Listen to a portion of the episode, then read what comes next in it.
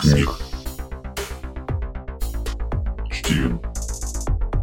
Книг. Стивен книг.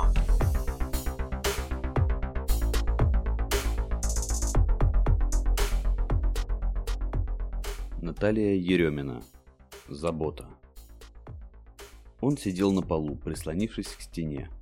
Его руки, судорожно сжимая оторванную от рубахи пуговицу, выцарапывали на мягкой белой стене неровный рисунок. В дверное окошко палаты номер 233 смотрели двое. «Вы склонны ему верить, доктор Амброс?» Детектив, не отрываясь, следил за пациентом больницы Найтингейл. «Я верю своим знанию и опыту, детектив Кинг», многозначительно посмотрел в его сторону Амброс. «Дэрил. Можете звать меня Дэрил. Могу ли я с ним поговорить?» «Снова?» «Вы ничего от него не добьетесь», – покачал головой врач и, достав из ящика, висящего на двери личное дело пациента, пробежался по нему глазами. «Сколько раз вы уже с ним говорили?» «Не больше двух раз», – пожал плечами детектив. «А еще два раза ваш ассистент. Ему нужен покой». «Мы должны добиться признания, все указывает на него». Детектив в сердцах ударил кулаком по двери. Мужчина в палате резко обернулся на звук. Его провалившиеся глаза испуганно забегали, пытаясь определить источник шума. «Мам! Мам! Найджел после уроков зовет погулять. Можно я схожу ненадолго?» Мальчишка восьми лет робко теребил юбку матери. «Кто такой Найджел?» Не отрываясь от плиты, спросила она. Впрочем, ей это было совершенно неинтересно. Он учится со мной в одном классе. И мне бы хотелось... Нет, это плохая идея, отрезала мать. Мам, но я... Доставай тарелки, Томми. Будем сейчас есть. Томми расстроенно отвернулся от матери и подошел к шкафу с посудой. Ты пойми, я тебе желаю только добра. Смотри, какой вкусный суп приготовила. Гороховый. Садись скорее. Дэрил, кабинет заглянул напарник детектива, высокий чернокожий мужчина в темном пальто с поднятым воротом. С полей его шляпы капала вода. «Ты все еще сидишь? Я принес тебе обед». Кинг оторвал взгляд от бумаг и посмотрел на часы. «Кажется, ты опоздал», — заметил он и кивнул в сторону стула. Напарник сел и плюхнул на стол пакет с ланчем. «Кажется, кто-то еще не обедал», Дэрил ухмыльнулся и открыл намокший бумажный пакет. Из него вкусно пахнуло свежеприготовленными гамбургерами. Поджаренный бекон сочными ломтиками торчал из-под булки, а сыр так и норовил капнуть на стол. «Спасибо, Марк. Нашел что-нибудь новое?» Марк откинулся на спинку стула и, тяжело вздохнув, снял фуражку, чтобы стряхнуть с нее воду. «Мы обыскали его квартиру. Снова и квартиру той бедняжки. Марк остановился, теребя в руках фуражку. «Ну и...» — с набитым ртом спросил Дэрил. Он давно там не жил. Почти все в пыли, вещи почти не тронуты. Но они явно куда-то собирались. Часть вещей убрана в чемодан. Огромная коробка, отмеченная маркером на сжигание, битком забита детскими рисунками, дневниками и фотографиями. По всей видимости, они вернулись туда за вещами. Дэрил слушал напарника и кивал головой. Да, все так и было. Все та же коробка, осмотренная вдоль и поперек, все та же пыль на полках. Люстра. Меня интересует люстра. Ты осмотрел потолок? Дэрил вытер усы от соуса и выбросил упаковку от бургера в корзину. Снова и снова. Крепление люстры слишком слабое, чтобы выдержать вес человека. Марк бросил шляпу на стол. «Так как?» «Я не знаю. Мы что-то упускаем». Напарник посмотрел в окно. Дождь, не переставая, лил весь день, вгоняя и так угрюмое из-за сомнительного дела настроения все больше и больше в болото. Дэрил принялся снова перечитывать имеющиеся у них материалы. «Рисунки и дневники. Откуда они?» У него были дети? Все, что было в коробке, мы передали на экспертизу. Час назад сообщили, что все это его вещи. Так что дневники и рисунки ушли доктору Амброзу. Он сказал, что это может помочь делу. Марк снова посмотрел на часы. «Мне, пожалуй, пора. Жена будет снова недовольна, если я вернусь поздно». «Но ведь почти полночь», — заметил Дэрил. «Да, поэтому нужно успеть купить цветы». Марк усмехнулся и вышел из кабинета. Дэрил откинулся на спинку кресла. Это дело ему совсем не нравилось. Что-то в нем его настораживало. Осталось понять, что. «Мама, я принес тебе цветы!» Томми вбежал на кухню, протягивая матери букет васильков. Напитанные солнечным светом, они готовы были растопить самое холодное сердце. «Кажется, я не разрешала выходить тебе из дома». Она выхватила букет из рук сына и шлепнула им ему по голове. «Несносный ты мальчишка. Надо слушаться маму. Марш к себе в комнату». «Я уже сделал все уроки, и завтра выходные. В школу идти не надо». Томми виновато переминался с ноги на ногу, пока мать его отчитывала. «Надо же! Неужели справился сам?» Она сняла с себя фартук и повесила его на ручку духовки. «Пойдем. Пора принимать ванну». «Но я еще не грязный». «Не перечь матери». Она схватила его за руку и отвела в ванную комнату. Дэрил ходил по комнате из угла в угол, накидывая напарнику версии. А если она ему изменила? Социальные сети проверили? Ее почти нигде нет. Аккаунты скрытые, переписка чиста. Отмел версию Марк. А его бывшая?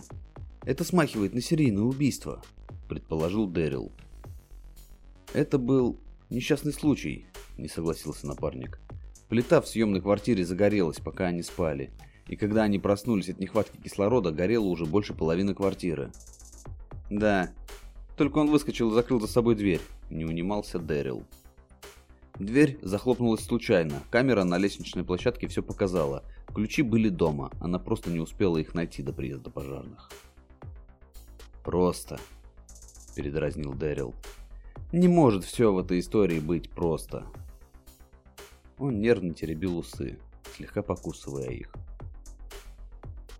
Мне нужна вся информация, где жил, работал, где учился, чем болел, с кем дрался, родственники, знакомые. Сделаю, лаконично ответил Марк и начал собираться. Как, кстати, Аманда? За пионы готова простить мне все, улыбнулся Марк. Томми сидел за кухонным столом и рисовал карандашами в альбоме. Почему я больше не могу пойти в школу? Найджел говорит, что учиться нам еще 4 года. Найджел, Найджел, передразнила мать. Ты только о нем и говоришь. Тоже мне друг нашелся. Вместо того, чтобы идти после уроков домой, он тащит тебя невесть куда. Как это называется? А тебе еще мыться, делать уроки и помогать мне по дому. Тем более, ты можешь заблудиться или заболеть. Мать подошла к сыну и обняла его. Нет, милый, я не могу так с тобой поступить. А если твой Найджел может, то он плохой друг. Но почему я не могу ходить в школу? Томми сильно сдавил красный карандаш. Я не могу о тебе позаботиться там. С тобой может произойти все, что угодно. Будешь мамин лимонный пирог? Я знаю. Ты его любишь. Мама Томми приоткрыла духовку. Оттуда повалил горячий аромат свежеиспеченного пирога, она достала его из духовки и поставила на стол. «А что ты нарисовал, милый?» «Покажи маме». Она выхватила у него альбом с рисунками. Найджел нервно рвал на мелкие кусочки трамвайный билет. Его колени уже были усеяны крошечными бумажками. Дэрил сидел напротив и пристально смотрел на него. Русый паренек с вытянутым лицом заметно нервничал. «Говорите, он недавно переехал в Лондон?» – спокойно спросил детектив. «Да». Голос Найджела дрожал. «Относительно недавно, конечно». «Наверное, прошло года два. Мы оба жили на окраине Хатфилда. Город небольшой, тихий, ходили в одну школу. Он так-то парень неплохой». Найджелу было все труднее разорвать бумажки. «Вы школьные друзья?» – спросил Дэрил. «Дружили в школе, да. Пока он его мать...» – замялся Найджел. «Его мать?» «Она вообще странная была женщина», – вспоминал Найджел. «Мы ее все побаивались. После третьего класса Томми перешел на домашнее обучение. Мне всегда было его жаль. Он очень хотел общения». Найджел оставил попытку разорвать билет на атомы и просто теребил кусочки истрепанной бумаги, то и дело роняя их на пол. «После ухода из школы вы с ним общались?» «Нет. Он вышел на связи год назад, когда умерла его мать. Томми искал жилье в Лондоне, и я, конечно, по доброй памяти помог ему. Он хороший парень, просто не повезло с матерью», — оправдывал друга Найджел. Почему вы так часто упоминаете его мать?» Дэрил отметил что-то в своем блокноте. Она ему жизни не давала. Сначала мы смеялись над ним, но быстро поняли, в чем дело. Знаете, дети бывают жестоки друг к другу, и это нормально, но... Он замялся. Дэрил вопросительно поднял брови. Но? Миссис Райдер была ужасной матерью. То, что она делала с ним, не пожелаешь ни одному ребенку. А что вы думаете о мисс Габриэл Белл? Его первая девушка, моя хорошая подруга. Я их познакомил на хэллоуинской вечеринке. Томми всегда мечтал туда попасть, и после смерти матери нужно было отвлечься. Он говорил, что тот день был лучшим в его жизни и одновременно худшим. «Как тебе квартира?» Найджел оперся на дверной косяк пока Томми осматривал комнату и небольшую кухню. О чем еще можно мечтать? Кухня, ванная, все есть, даже почти вся техника рабочая. И плита, как у меня дома. Разберусь. Он улыбнулся и поймал на лету брошенные Найджелом ключи от квартиры. Тогда она твоя. Я договорился с хозяйкой. За деньгами она будет приходить раз в две недели. Спасибо, Найджел. Что бы я без тебя делал? «Не знаю», – пожал плечами Найджел. «Жил в шикарном семейном доме. Слышать о нем больше не хочу». Томми отвернулся от школьного друга. «Как она умерла?» – тихо спросил Найджел. «Не хочу об этом говорить. После смерти отца она стала невыносима». Томми шмыгнул носом. Между молодыми людьми повисла неловкая тишина. Слушай, Том, через неделю Хэллоуин. Будет вечеринка у моей подруги Гэбриэл. Тебе надо развеяться. Найджел подмигнул. Том отвлекся от своих мыслей и удивленно посмотрел на друга. Но я никогда не ходил на вечеринки, я не знаю, что там делать. В его глазах читался небольшой испуг. «Не дрейф, парень, все пройдет в лучшем виде. Давай я помогу поднять вещи». Марк и Дэрил осматривали квартиру покойной Киры, в чьей смерти обвиняли Томаса Райдера. Труп девушки, повешенный на люстре, нашли в его квартире. И если бы не кляп и синяки и ссадины по всему телу, следствие определило бы ее смерть как самоубийство. По данным Найджела, Томас переезжал за последний месяц более десяти раз. Марк задержался у стола Киры, он был уставлен оберегами, камнями и аромапалочками. Рядом с окнами и дверьми висели ловцы снов и замысловатые соломенные куклы. Похоже, она занималась оккультизмом. И, судя по мужским вещам, последнее время Томас жил у нее. «Видимо, они вернулись в его квартиру, чтобы забрать вещи», — решил Дэрил. «А заодно и повеситься, почему бы и нет?» Марк приподнял левую бровь. Найджел не упоминал причину частных переездов Томаса. Дэрил закончил с осмотром и подошел к напарнику. Говорил, что ему каждый раз что-то не нравилось. Он жаловался на испорченную плиту и плохой ремонт и переезжал вновь и вновь. На плиту? Томас все время упоминал ее при допросе. Говорил, что во всем виновата плита. Она управляет квартирой. Врачи ссылались на бред. Оно и вправду так звучит. Дэрил задумчиво потеребил усы. Из-за высокого жара пришлось остановить допрос. Но последующие не дали ничего нового. Испорченная плита и переезды. Он не говорил ни о чем больше. Тронулся после смерти матери и повесил свою невесту. Марк перебирал книги на полке Киры. Его внимание пало на черный толстый блокнот в твердом переплете. В нем были написаны заметки Киры. Обряд инициации карт Таро, дыхательные практики и записи об оберегах квартиры от духов умерших. «Кажется, она не любила общаться с покойными родственниками», — заметил Марк. Странно. Если верить фотографиям на стенах, то с родителями у нее были прекрасные отношения. Тогда от кого она пыталась защититься? Напарники переглянулись. «Я так больше не могу, Найджел, не могу!» Томми ходил по лестничной клетке туда-обратно, нервно сжимая и разжимая кулаки. «Может, зайдем внутрь, поставим чайник и спокойно поговорим?» Найджел старался говорить как можно мягче, не понимая, что стряслось. «Нет!» – отрезал Том. «Я не пущу тебя в дом. Ей снова взбредет в голову что-нибудь, не дай бог она тебе навредит. Найджел волновался за друга, его состояние становилось с каждой встречей все хуже. «Кто? Гэбриэл? Вы поссорились?» «Нет, она... Она чудесная девушка. Она... Она была чудесной девушкой». Томас остановился и виновато посмотрел на друга. «Что ты имеешь в виду?» Только сейчас Найджел стал замечать вокруг дверного косяка следы копоти. «Что случилось, Томми? Что с Гэбриэл?» Найджел не на шутку испугался. «Она убила ее. Она убила ее. Мы спали, и она...»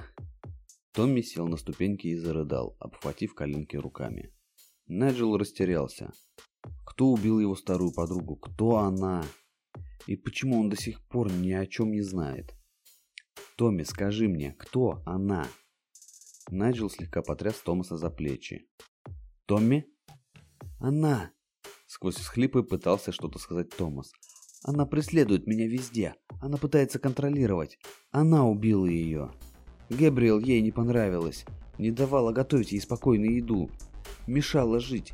Мерзкая плита, чтоб она провалилась к дьяволу. Томас стукнул кулаком по железным перилам и тут же скривился от боли. Что случилось с ней? Наджил сомневался, что сможет вытянуть что-то вразумительное из зареванного Томаса, но делал все возможное. Квартира загорелась, пока мы спали. Я проснулся от звона таймера на плите. Знаешь, будто что-то приготовилось. И почти вся квартира была в огне. Найджел с ужасом слушал друга. Я разбудил Гэбриэл.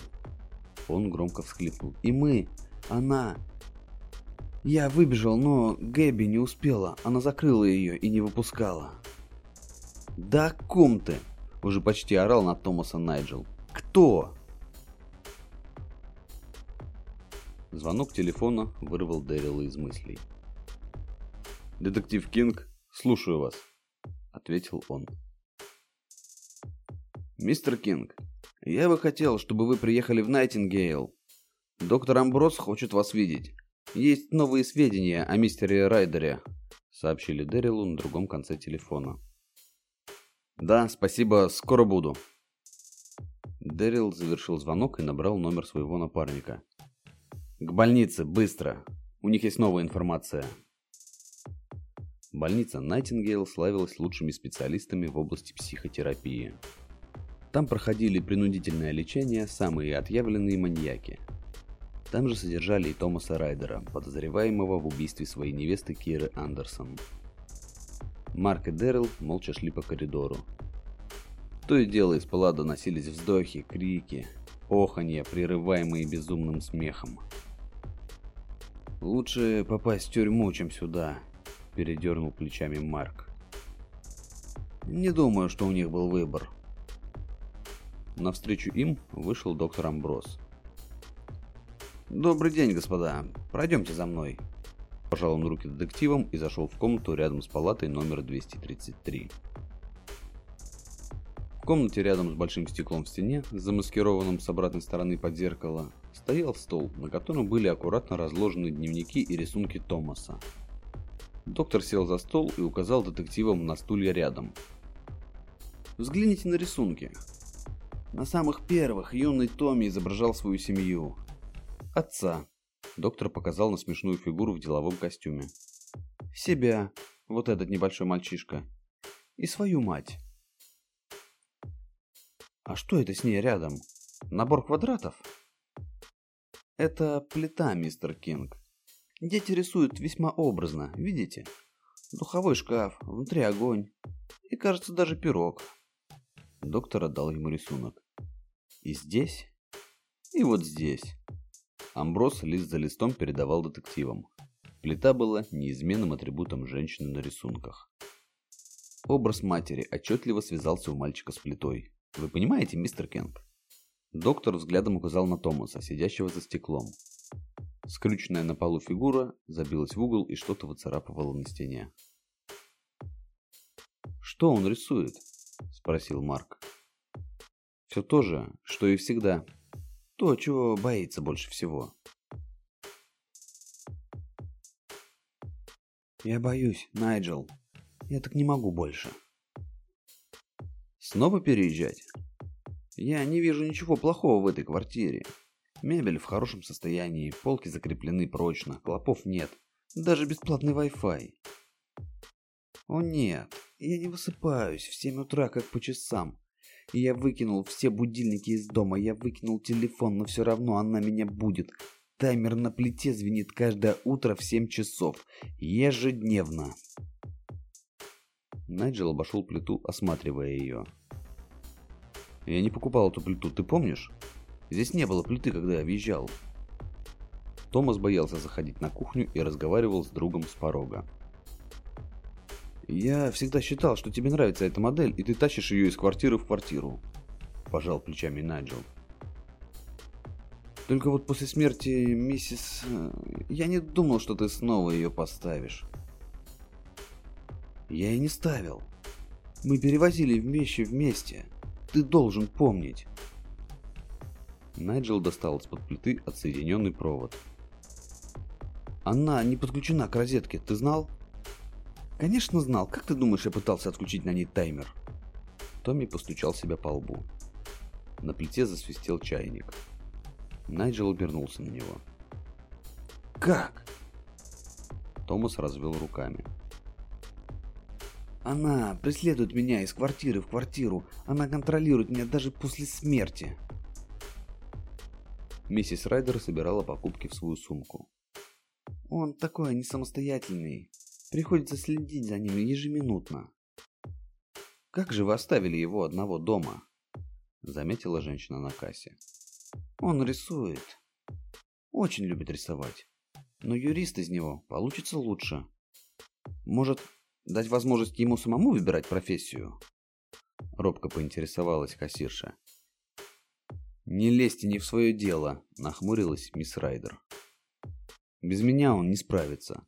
Даже после смерти придется за ним следить. Она положила в пакет последний помидор. «Доставьте покупку по адресу Гилл Роуд, 233», — сказала миссис Райдер. Вдруг, схватившись за сердце, она невольно охнула. Женщина медленно сползла вдоль кассы. Кто-то рядом закричал. «Скорую! Вызовите скорую!» Томас открыл дверь в последнюю свою квартиру, номер 233 в Лондоне, на Mail End Road. Он давно не был здесь. Оказалось, что знаний Киры хватало, чтобы обезопасить ее дом от настойчивого влияния его покойной матери. «Может, ты подождешь на улице?» Томас остановился на пороге, не решаясь впускать в злополучный дом невесту. «Все будет хорошо. Мы быстро соберем твои вещи и уйдем», – успокоила его Кира. Томас еще немного помялся и все же впустил Киру в квартиру. «Вот видишь, все в порядке», — сказала девушка, повернувшись к Томасу. Он неловко улыбнулся. Но улыбка тут же пропала с его лица, когда он видел, как большой книжный шкаф падает на Киру. «Кира!» Девушка успела отпрыгнуть в сторону.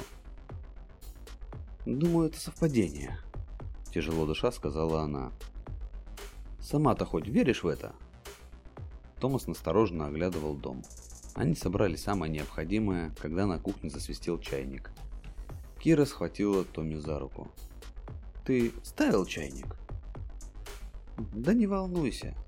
Попьем чаю и пойдем. Все, что я хотел забрать, мы упаковали». Томми пошел на кухню. Сполоснул пару чашек, заварил любимый Кирой Эрл Грей. Когда-то именно этот чай стал поводом для их знакомства. Жаркая летняя терраса кафе. Единственный свободный столик, который был у большой цветочной клумбы на улице. Он занял столик, и вскоре к нему подошла официантка. Красивая девушка с удивительным кулоном в виде руны на шее. На вопрос, какой из здешних чаев ей больше по душе, она посоветовала ему заказать Эрл Грей. И Томас согласился выпить его лишь в ее компании. Аромат наполнил кухню. Такой чай когда-то заваривала его мать. Томас отогнал воспоминания и с двумя чашками вошел в комнату. «Кира!» Девушка висела с кляпом во рту на люстре и мерно покачивалась из стороны в сторону, подрагивая ногами. «Кира, нет!» Томас попытался снять ее с люстры, такой хилый на вид, но крепко держащийся на потолочном креплении. Марк и Дэрил вышли из здания суда, снова и снова прокручивая в голове выдвинутое судьей решение. Несмотря на то, что дело было официально закрыто, Дэрила не покидало ощущение тревоги. В соответствии с решением суда назначить Томасу Райдеру лечение в психиатрической лечебнице больницы Найтингейл в связи с причинением тяжких телесных повреждений и умышленным убийством Киры Андерсон. Приговор привести к исполнению незамедлительно – Срок лечения на усмотрение доктора Амброза. Томас, что ты делаешь? Ты же пошел наливать чай. Томас, прекрати! Кира извивалась в его руках. Его глаза смотрели куда-то сквозь нее. Он крепко сжимал ее, пытаясь засунуть кляп в рот. «Томас, прекрати! Что с тобой, Томас?» «Не смей подходить к моему сыну!» Голос Томаса звучал надрывно и дико. «Ты недостойный его! Никто не достоин. Томас, отпусти, это не ты. Ты не в себе. Наконец ему удалось заткнуть ей рот. Он связал ее руки за спиной и повесил ее на люстру. «Я не отдам его никому. Куда бы он ни уехал, я буду всегда рядом». Из глаз Киры потекли слезы. Она задрожала, оставшись без воздуха. Томас попятился назад, глядя сквозь ее тело, и ушел обратно на кухню. Томми сидел на полу, прислонившись к стене. Его руки, судорожно сжимая оторванную от рубахи полицейского и припрятанную пуговицу, выцарапывали на мягкой белой стене неровный рисунок. «Я не оставлю тебя, сынок. Ты теперь в безопасности, милый». «Это все ты. Это все ты. Ты ее убила. Ты!» Он все сильнее царапал стену. «Я лишь забочусь о тебе, Томми. Без меня ты не справишься. Голос матери отчетливо звучал в голове. От него невозможно было избавиться. «Уйди! Оставь меня!» Томас кинул пуговицу в стену и схватился за голову. На стене остался нацарапанный рисунок плиты его матери. Стивен Книг. Стивен Книг. Стивен Книг.